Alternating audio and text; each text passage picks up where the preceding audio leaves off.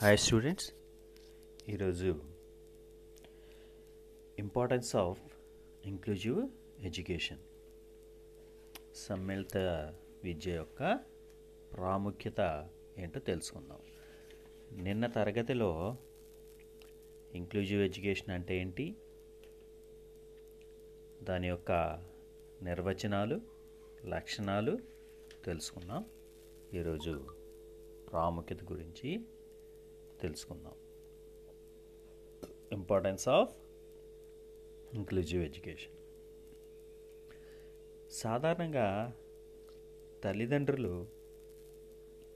వాళ్ళ పిల్లలు తోటి వాళ్ళ చేత అంగీకరించబడాలని అంటే తోటివారు వాళ్ళ పిల్లల్ని గుర్తించి వాళ్ళని కూడా తమలో కలుపుకోవాలని వాళ్ళ తమ పిల్లలందరికీ స్నేహితులు ఉండాలని వారు మిగతా వారిలానే సాధారణ జీవితం గడపాలని కలలు కంటూ ఉంటారు. అంటే ప్రత్యేకంగా సాధారణంగా ప్రతి తల్లికి ఇటువంటి ఆలోచన ఉంటుంది. కానీ ప్రత్యేక అవసరాలు కలిగినటువంటి పిల్లల యొక్క తల్లిదండ్రులకి ఈ ఆలోచన ఎక్కువగా ఉంటుంది.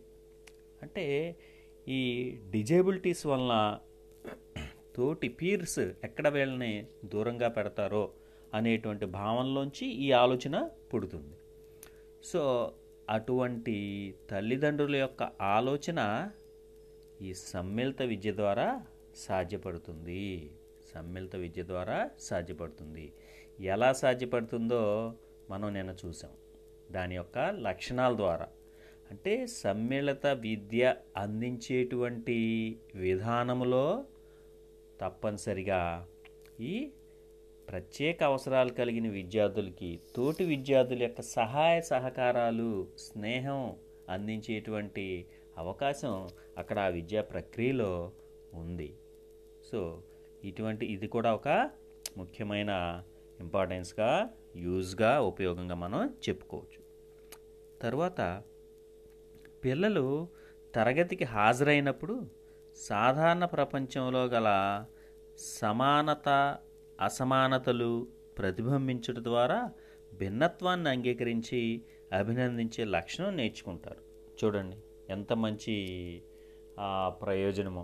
అంటే మనం సాధారణంగా ఈ ప్రపంచంలో చూస్తే మన అసలు మన ఇండియానే భిన్నత్వం లేకత్వం కలిగినటువంటి స్వామ్య ప్రజాస్వామ్యంగా మనం చెప్పుకోవచ్చు. అంటే సమాజంలో ఈ భిన్నత్వాలు అనేవి మనం గమనిస్తూ ఉంటాం. అంటే చాలా సమానతలు అసమానతలు డిఫరెన్సెస్ అన్నీ ఉంటాయి. సో అవన్నీ కూడా తరగతి గదిలో ప్రతిబింబిస్తూ ఉంటాయి. సో దాన్ని గమనించడం ద్వారా విద్యార్థులు ఓకే కాబట్టి భిన్నత్వాలు అనేవి సహజంగా ఉంటాయి. కాబట్టి అందరూ కలిసిమెలిసి ఉండాలి అనేటువంటి లక్షణాన్ని నేర్చుకుంటారు.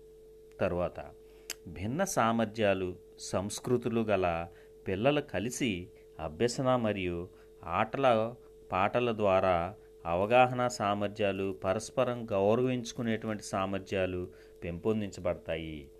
అంటే ఈ సమ్మిళిత విద్యా ప్రక్రియలో ఉన్నటువంటి ఆ విధానం ద్వారా విద్యార్థుల్లో ఈ లక్షణాలు అనేవి ఏర్పడతాయని అంటే ఒకరికొకరిలో గౌరవించుకునేటువంటి లక్షణం మరియు అవగాహన చేసుకునేటువంటి లక్ష్యం కలిసిమెలిసి ఆడుకోవటం ద్వారా కలిసిమెలిసి అభ్యసన కొనసాగించడం ద్వారా ఈ లక్షణాలన్నీ పెంపొందించబడతాయని చెప్పవచ్చు. తరువాత సాంఘిక పరిసరమైనటువంటి పాఠశాలలో భిన్నత్వం గల లేని విద్యార్థులు కలిసికట్టుగా సాంఘిక నైపుణ్యాలు భావప్రసార నైపుణ్యాలు పెంపొందించుకుంటారు. సో అందరూ కూడా వివిధ రకాలైనటువంటి పిల్లలు అందరూ కూడా కలిసికట్టుగా అభ్యసన యునైట్గా గ్రూప్గా కోఆపరేటివ్గా అభ్యసన కొనసాగించడం ద్వారా ఇటువంటి కమ్యూనికేషన్ స్కిల్స్ కానీ సోషల్ మూవింగ్ ఎబిలిటీ కానీ సోషల్ స్కిల్స్ కానీ ఈ నేర్చుకునే అవకాశం అనేది కలుగుతుంది. ఇది కూడా దీని యొక్క ప్రధానమైన ఉపయోగంగా మనం చెప్పుకోవచ్చు. సమ్మిళిత పాఠశాలలో మంచి బోధన ద్వారా విద్యాపరమైన నైపుణ్యాలు పెంపొందించుకుంటారు. అంటే ఇది ప్రత్యేకంగా ఈ ప్రత్యేక అవసరాలు కలిగిన విద్యార్థుల విషయంలో ఈ ప్రయోజనాన్ని మనం ఆపాదించవచ్చు. సమ్మిళిత పాఠశాలలో మంచి బోధన ద్వారా అంటే సమ్మిళిత తరగతి గదిలో ఉన్నటువంటి బోధనా అభ్యసన ప్రక్రియ ద్వారా ఆ తరగతి గదిలో ఉన్నటువంటి ప్రత్యేక అవసరాలు కలిగిన విద్యార్థులు కూడా మంచి విద్యాపరమైన నైపుణ్యాలు పెంపొందించుకునే అవకాశం ఉంది. ముందు చెప్పుకున్నాం అవగాహన నైపుణ్యాలని సాంఘికపరమైన నైపుణ్యాలని సమాచార ప్రసార నైపుణ్యాలని వీటితో పాటు విద్యాపరమైన నైపుణ్యాలు కూడా పెంపొందించుకునే అవకాశం ఉంటుంది. తరువాత సాధారణ అభ్యసన వాతావరణంలో వాతావరణంలో ప్రతి విద్యార్థి తనదైన వేగం మరియు రీతిలో అభ్యసన జరుపుట ద్వారా తరగతిలో ప్రతి విద్యార్థి లాభపడాలనేది సమ్మిళిత విద్య యొక్క తత్వం. చూసారా? సమ్మిళిత విద్య యొక్క ప్రధానమైన ధ్యేయం ఏంటంటే ప్రతి విద్యార్థి ఇర్రెస్పెక్టివ్ ఆఫ్ ఆల్ డిఫరెన్సెస్ ప్రతి విద్యార్థి కూడా తరగతి గదిలో బోధనాభ్యసన ప్రక్రియ ద్వారా లాభపడాలి ఎంతో కొంత అచీవ్ చేయాలి ఆ పాఠ్యాంశాన్ని నేర్చుకోవాలి అనేది ఈ సమ్మిళిత విద్య యొక్క ఫిలాసఫీ కాబట్టి దాని ద్వారా అందరూ కూడా తమకు అనుకూలమైనటువంటి వేగము మరియు రీతిలో అభ్యసన అనేది కొనసాగించే అవకాశం కలుగుతుంది. తర్వాత పిల్లల నైతిక విలువలు మరియు మోరల్ వాల్యూస్ మరియు ఎథికల్ వాల్యూస్ పెంపొందించుకొని చక్కని స్నేహభావాన్ని పెంపొందించుకుంటారు. అంటే ఈ సమ్మిళిత విద్యా తరగతిలో అభ్యసన చేయటం ద్వారా విద్యార్థుల్లో moral and ethical values develop అవుతాయి. అలాగే ఫ్రెండ్షిప్ నేచర్ ఆఫ్ ఫ్రెండ్షిప్ అనేది కూడా బాగా డెవలప్ అవుతుందని చెప్పుకోవచ్చు. అంటే ఫ్రెండ్షిప్ ఇక్కడ డెవలప్ అవుతుందని చెప్పుకోవచ్చు. తర్వాత సమ్మిళిత తరగతిలో అభ్యసించే విద్యార్థులు స్వయం వృద్ధిని కనపరుస్తారు. సెల్ఫ్ డెవలప్మెంట్ సెల్ఫ్ డెవలప్మెంట్ అనేది ఈ తరగతి గదిలో అంటే ఇంక్లూజివ్ క్లాస్ రూమ్లో చదివే పిల్లల్లో మనం గమనించవచ్చు. అలాగే positive understanding of themselves and others. అది కూడా ఈ సమ్మిళిత తరగతి గది ద్వారా విద్యార్థుల్లో పెంపొందించబడుతుంది. పాజిటివ్ అండర్స్టాండింగ్ ఆఫ్ దెమ్సెల్ఫ్ అంటే తమను తమ తమను తాము అర్థం చేసుకోవటం పాజిటివ్గా అర్థం చేసుకోవటం అలాగే ఇతరులు కూడా పాజిటివ్గా అర్థం చేసుకునేటువంటి లక్షణం ఇక్కడ పెంపొందించబడుతుంది. సో సాధారణంగా తమలు తాము అంటే సెల్ఫ్ అండర్స్టాండింగ్ పాజిటివ్ అండర్స్టాండింగ్ అనేది అందరు చేసేది. కానీ ఇతరుల్ని పాజిటివ్గా అర్థం చేసుకోవటం అనేది చాలా మంచి లక్షణం. అటువంటి లక్షణం ఈ క్లాస్లో ఇంక్లూజివ్ ఎడ్యుకేషన్లో ఇంక్లూజివ్ క్లాస్ రూమ్లో డెవలప్ అవుతుందని చెప్పవచ్చు. తర్వాత తోటి విద్యార్థుల సహాయంతో అసమానతలు గల విద్యార్థులు చక్కటి విద్యాత్మక స్థాయి పోటీతత్వం కనబరుస్తూ తరగతి అభ్యసన కృత్యాల్లో చురుగ్గా పాల్గొంటారు. అంటే ఈ స్పెషల్ నీడ్ చిల్డ్రన్ ఎవరైతే ఉన్నారో వాళ్ళు ఈ ఇంక్లూజివ్ క్లాస్ రూమ్లో చాలా యాక్టివ్గా పార్టిసిపేట్ చేస్తారు. With the help of peers with the help of peers అంటే తోటి విద్యార్థుల సహాయంతో అంటే తరగతి inclusive education by the definition of inclusive education in the classroom there will be special need children and general children so సాధారణ విద్యార్థులు ఉంటారు. వాటితో పాటు ప్రత్యేక అవసరాలు కలిగిన విద్యార్థులు ఉంటారు. కాబట్టి ప్రత్యేక అవసరాలు కలిగిన పిల్లలు ఆ తోటి విద్యార్థుల సహాయంతో యాక్టివ్గా దీంట్లో పార్టిసిపేట్ చేసే అవకాశం అనేది ఉంటుంది అని చెప్పవచ్చు. బౌద్ధిక వైకల్యం కలిగిన పిల్లలు సాధారణ తరగతి గదిలో అభ్యసించడం ద్వారా ప్రత్యేక విద్య కంటే ఎక్కువ స్థాయిలో నైపుణ్యాలు పెంపొందించుకుంటారు. ఇక్కడ ఫిజికల్ డిజేబిలిటీస్ కాకుండా ఈ మెంటల్ డిజేబిలిటీస్ కొంతమంది పిల్లల్లో గమనించవచ్చు. అటువంటి పిల్లలు ఈ ప్రత్యేక విద్య వాళ్ళకి సపరేట్గా టీచింగ్ ఇవ్వటం దానికంటే కూడా ఇంక్లూజివ్ క్లాస్ రూమ్లో చాలా చక్కటి నైపుణ్యాల్ని లేదా దానికంటే కంపారిటివ్గా మంచి విద్యాత్మక స్థాయిని పెంపొందించుకునేటువంటి అవకాశం పెంపొందించే అవకాశం దీంట్లో సమ్మిళిత విద్యలో ఉందని చెప్పవచ్చు. తర్వాత సమ్మిళిత విద్య విద్యార్థుల్లో వ్యక్తికి గల సా వ్యక్తిగత సామర్థ్యాలను పెంపొందించు పెంపొందిస్తుంది. సమ్మిళిత విద్య విద్యార్థుల్లో వ్యక్తిగత సామర్థ్యాలను ఇండివిజువల్ కెపాసిటీస్ని డెవలప్ చేస్తుంది. ప్రతి విద్యార్థిలోనూ తరగతి గదిలో ఉండే ప్రతి విద్యార్థిలోనూ ఇండివిజువల్ కెపాసిటీస్ డెవలప్ చేసే అవకాశం అనేది ఇంక్లూజివ్ ఎడ్యుకేషన్లో ఉందని చెప్పవచ్చు.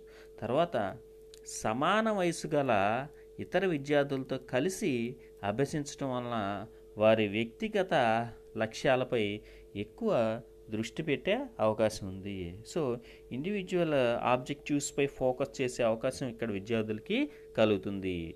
పీర్స్ తమ ఏజ్ గ్రూప్ స్టూడెంట్స్తోనే అందరితో కలిసి క్లాసులో లెర్నింగ్ అనేది జరుగుతుంది కాబట్టి ఆ సందర్భంలో ఆ విద్యార్థి యొక్క వ్యక్తిగత లక్ష్యాలపై దృష్టి పెట్టి దాన్ని సాధించే అవకాశం అనేది ఈ సమ్మిళిత విద్య ద్వారా ఉంటుందని చెప్పవచ్చు.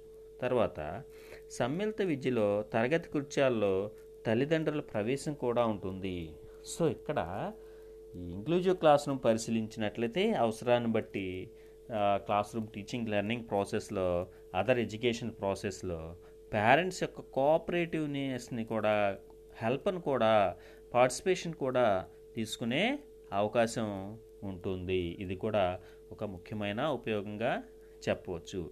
అంతేకాకుండా ఇది చాలా సునిశ్చితమైన ప్రక్రియ గ్రేటర్ సెన్సిటివిటీ కలిగినటువంటి యాక్టివిటీగా ప్రాసెస్గా మనం చెప్పవచ్చు. గ్రేటర్ సెన్సిటివిటీ సెన్సిటివిటీ కలిగినటువంటి ఈ యొక్క ప్రక్రియగా చెప్పవచ్చు. తర్వాత ఇది it is every right of a student to be included అంటే ఇది ఒక హక్కుగా చెప్పొచ్చు. ప్రతి విద్యార్థి ఇంక్లూడ్ చేయబడాలి అనేది ఆ విద్యార్థి యొక్క హక్కు అనేటువంటి భావనని ఈ ఇంక్లూజివ్ ఎడ్యుకేషన్ అనేది తెలియజేస్తుందని చెప్పవచ్చు. సో ఈ విధమైన ప్రయోజనాలు దీని యొక్క ఈ ఇంక్లూజివ్ ఎడ్యుకేషన్ సమ్మిళిత విద్య ద్వారా ఉంటుంది అని చెప్పవచ్చు. సో ఇది ఇంక్లూజివ్ ఎడ్యుకేషన్ యొక్క ఇంపార్టెన్స్గా మనం చెప్పచ్చు. తర్వాత ఇంకొక చిన్న కాన్సెప్ట్ని ఈ ఎపిసోడ్లో మనం పరిశీలిద్దాం. అదేంటంటే concept of impairment disability and handicap concept of impairment disability and handicap అంటే వైకల్యం అసక్తత ప్రతిబంధకం. అంటే ఏంటో పరిశీలిద్దాం. ఇక్కడ ఎందుకు దీన్ని ప్రత్యేకంగా ఈ మూడిటిని మనం తెలుసుకోవాల్సిన ఆవశ్యకత ఏర్పడింది అంటే సాధారణంగా వీటన్నిటిని ఈ మూడిటిని పర్యాయ పదాలుగా ఉపయోగించడం అనేది మనకు ఆనవాయితీగా వస్తుంది. అంటే వైకల్యం అసక్తత ప్రతిబంధకం అనేక సందర్భాల్లో వీటిని పర్యాయ పదాలుగా ఉపయోగిస్తాం. కానీ వ్యక్తిపరమైన అభివృద్ధిని లేదా విద్యాపరమైన ప్రగతిని అర్థం చేసుకోవటానికి ఈ పై మూడు భావనలు అంటే ఇప్పుడు చెప్పుకున్నట్టు మూడు భావనలు కూడా అవగాహన చేసుకోవాల్సిన అవసరం. వాటి మధ్య ఉన్నటువంటి ఆ థిన్ లైన్ ఏంటో తెలుసుకోవాల్సిన అవసరం అనేది ఉంది. సో ఇక్కడ నిర్వచనాలని ఒకసారి పరిశీలిద్దాం.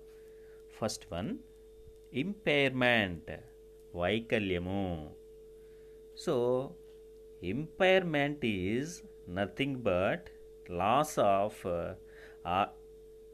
loss or damage of sensory organs this may be so from both uh, are uh, acquired later by birth or acquired later. Sorry.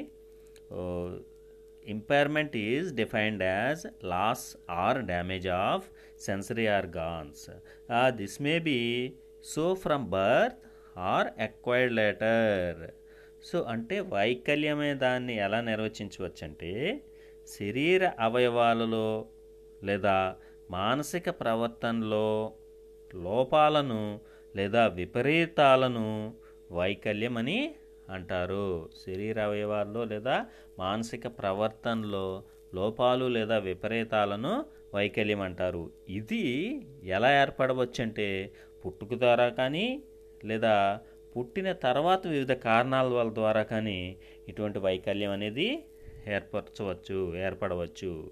So ఇక్కడ ఈ నిర్వచనాన్ని బట్టి ఇంపైర్మెంట్ అనేది బయోలాజికల్ అని చెప్పవచ్చు.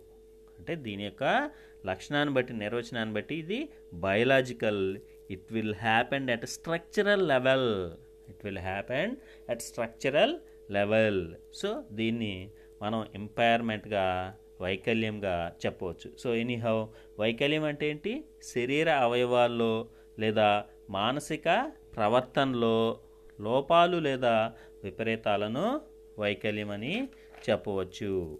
వైకల్యం అని చెప్పవచ్చు. సో ఉదాహరణ చూసినట్లయితే damage in the ear mechanism. చెవి యొక్క నిర్మాణంలో లోపం. అంటే ఫర్ ఎగ్జాంపుల్ చెవిలో రంధ్రం పడి ఉండటం లేదా కర్ణబేరి దెబ్బతినటం కర్ణబేరికి రంధ్రం పడటం. దీన్ని మనం ఇంపైర్మెంట్ అనొచ్చు. అంటే ఇక్కడ ఏం జరిగింది? అవయవాల్లో లోపం ఉంది. అవయవంలో లోపం ఉంది. దాన్నే ఇంపైర్మెంట్ అని అంటాము రెండవది డిజేబిలిటీ అసక్తత రెండవది డిజేబిలిటీ అసక్తత it exists when an impairment limits the ability to perform certain act is disability what is disability disability uh, when it exists disability exists when an impairment limits the ability to perform certain act is disability. అంటే వ్యక్తి సమర్థతలపై పరిమితులను లేదా వ్యక్తి యొక్క సహజ ప్రవర్తనలు సంభవించే అడ్డంకులను అసక్తత అంటారు. ఈ అసక్త అంటే దేని ద్వారా? వైకల్యం ద్వారా. వైకల్యం ద్వారా వ్యక్తి సమర్థతలపై పరిమితులను లేదా వ్యక్తి యొక్క సహజ ప్రవర్తనలను సంభవించే అడ్డంకులను అసక్తత అంటారు. అంటే డిజేబిలిటీకి లీడ్ ఏంటి? ఇంపైర్మెంట్. అంటే ఇంపైర్మెంట్ ఉంటే ఆ వ్యక్తి తన సహజంగా ప్రవర్తించాల్సిన దానికంటే భిన్నంగా ప్రవర్తించే అవకాశం లేదా తన సహజ ప్రవర్తనకి సహజమైన కృత్యాలకి అడ్డంకులు ఏర్పడే అవకాశం అనేది ఉంటుంది. దీన్నే అసక్తత అంటాము. అసక్తత అనేది వైకల్యం వలన కలుగుతుంది. అసక్తత అంటే వైకల్యం వలన వ్యక్తి తన సహజ ప్రవర్తనలో తన సహజ సామర్థ్యాలని వాటిని పెర్ఫామ్ చేసే సందర్భంలో ఇబ్బందుల్ని ఎదుర్కోవటాన్నే మనం అసక్తత అని చెప్పవచ్చు. ఇది ఎలాగైతే ఇంపైర్మెంట్ బయలాజికల్ అని చెప్పుకున్నామో ఇది ఫంక్షనల్ అని చెప్పుకోవచ్చు. డిజేబిలిటీ అనేది ఫంక్షనల్ ఇంపైర్మెంట్ అనేది బయలాజికల్ ఇది functional at functional level okay ఇది అసక్తత. అంటే ఇందాక చెవి గురించి చెప్పుకున్నాం కదా. ఇంపైర్మెంట్ ఎగ్జాంపుల్లో impairment ఎగ్జాంపుల్లో damage in the ear mechanism అని చెప్పుకున్నాం. అంటే చెవి యొక్క మెకానిజంలో నిర్ లేదా నిర్మాణంలో లోపం కలగటం లోపం సంభవించటం అంటే కర్ణబేరికి ఏమైనా ఇబ్బంది అవటం హోల్ పడటం ఎనీథింగ్. అంటే ఇయర్కి సంబంధించిన డ్యామేజ్ అది ఇంపైర్మెంట్. ఇప్పుడు డిజేబిలిటీ ఏంటి? ఆ ఇయర్కి సంబంధించిన డ్యామేజ్ వలన తను చేయవలసిన కృత్యాన్ని సరిగా చేయలేకపోవటం ఇబ్బందులు ఎదుర్కోపోవటం ఎదుర్కోవటం. అంటే ఇక్కడ ఇయర్లో డ్యామేజ్ వలన తను సాధారణంగా వినాల్సిన దాన్ని మనం సరిగ్గా విద్యార్థి వినలేకపోవటం. ఆ వినలేకపోవటం వలన దేని వల్ల కలిగింది? ఇంపైర్మెంట్ వలన డిజేబిలిటీ అనేది కలిగింది. దీన్ని ఎగ్- ఎగ్జాంపుల్గా మనం చెప్పుకోవచ్చు. మూడవది హ్యాండిక్యాప్ ప్రతిబంధకం. హ్యాండిక్యాప్ అనేది ప్రతిబంధకం. వ్యక్తి సమర్థతలపై పరిమితులను లేదా వ్యక్తి సహజ ప్రవర్తనలకు సంభవించే అడ్డంకులను అసక్తత అంటాడు. ఏమంటారు? వ్యక్తి సమర్థతలపై పరిమితులను లేదా వ్యక్తి సహజ ప్రవర్తనలకు సంభవించే అడ్డంకులను అసక్తత అంటారు. A disadvantage for a given individual that limits or prevents the fulfilment of a role of the fulfilment of a role of role of that is normal అంటే సాధారణ ప్రవర్తన ఆ, నిజ జీవితంలో సాధారణ ప్రవర్తనలో ఎదుర్కొనేటువంటి పరిమితులను లేదా అడ్డంకులను మనం ప్రతిబంధకం అని అనొచ్చు. So ear as impairment is biological and disability is functional handicap is social and at social level and at social level so ఇక్కడ ఈ హ్యాండిక్యాప్లో ఎగ్జాంపుల్లో హ్యాండిక్యాప్లో unable to hear unable to hear అంటే ఈ ఎగ్జాంపుల్ పరిశీలించినట్లయితే impairment damage in the ear mechanism లోపం కలిగి ఉంటాం చెవిలో చెవి నిర్మాణంలో చెవి యొక్క యాక్టివిటీలో disability difficulties in transmission of sound difficulties in transmission of sound ఆ ధ్వనిని వినటంలో ట్రాన్స్మిట్ చేయటంలో ఉండేటువంటి కష్టము. హ్యాండిక్యాప్ అంటే అనేబుల్ టు హియర్ వినలేకపోవటాన్ని మనం హ్యాండిక్యాప్ అంటారు. వినలేకపోవటం అనేటువంటి ఈ లక్షణాన్ని స్వభావాన్ని మనం హ్యాండిక్యాప్ అని చెప్పవచ్చు. సో ఇవి వైకల్యం అసక్తత ప్రతిబంధకం. అంటే స్టూడెంట్స్ ఇది షార్ట్ పాయింట్ ఆఫ్ వ్యూలో కూడా ఎగ్జామినేషన్లో అడిగే అవకాశం ఉంది. కాబట్టి ఈ రెండు అంశాన్ని చక్కగా మీరు రివైజ్ చేసుకుంటారని ఎక్స్పెక్ట్ చేస్తున్నాను ఆశిస్తున్నాను. Thank you.